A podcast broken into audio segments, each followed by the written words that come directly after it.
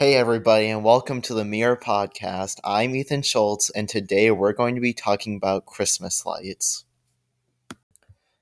The tradition of Christmas lights can be traced back to Germany and when they would hang candles in their Christmas tree, and when Christians would put candles by their window to show that people could worship there.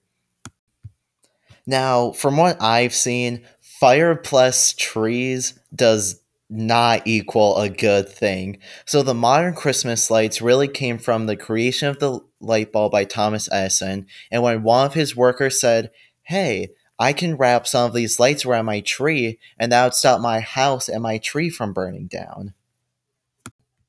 I like putting up Christmas lights mainly because I see as a competition, not just against my neighbors, but against my, the lights I put up last year. And I wondered, do other Americans see as a competition? And I found out that 32% said they were going to put up more lights, 17% said they were going to buy a bigger tree, and 43% said they were going to buy new decorations. Like I said, I like putting up Christmas lights, but putting up Christmas lights the day after or even weeks before Thanksgiving, that is just crazy. I mean, I walk into Target and what's the first thing I see? Christmas trees and Christmas lights. And I'm like, it's not even Halloween yet. How could you possibly put up Christmas lights? Now, I understand putting the Christmas tree up after Thanksgiving, but Christmas lights, that is just not necessary yet. You can at least wait until the first day of December my family does put up Christmas lights, and I end up helping because my family members can't reach up high enough to put the Christmas lights on. And back to the numbers I said earlier that 32% said they would put up more lights. We definitely put up more lights than we did last year. Sometimes I drive around town to see the other Christmas lights, and some houses have way too many Christmas lights. I mean, how many by how many lights they have up? They are as bright as the sun, blinding. And I always say, good luck taking those down.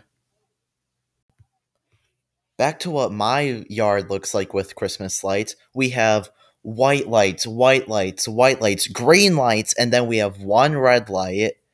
And it's like so many lights are over here, so many lights are over there. There's like barely any lights right here.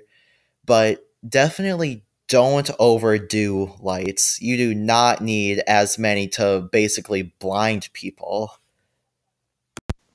I think the reason why people put up more Christmas lights this year is because there's nothing really better to do because of COVID 19.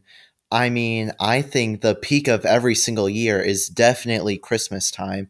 And when people aren't able to do the things they would usually do, they have to find that joy of Christmas by putting up more Christmas lights and more Christmas decorations.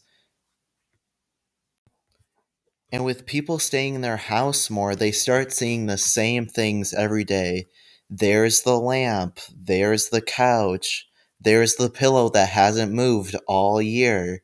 And then when they finally put up these Christmas lights and all these Christmas decorations, they think, finally, something different and something I can look forward to Christmas.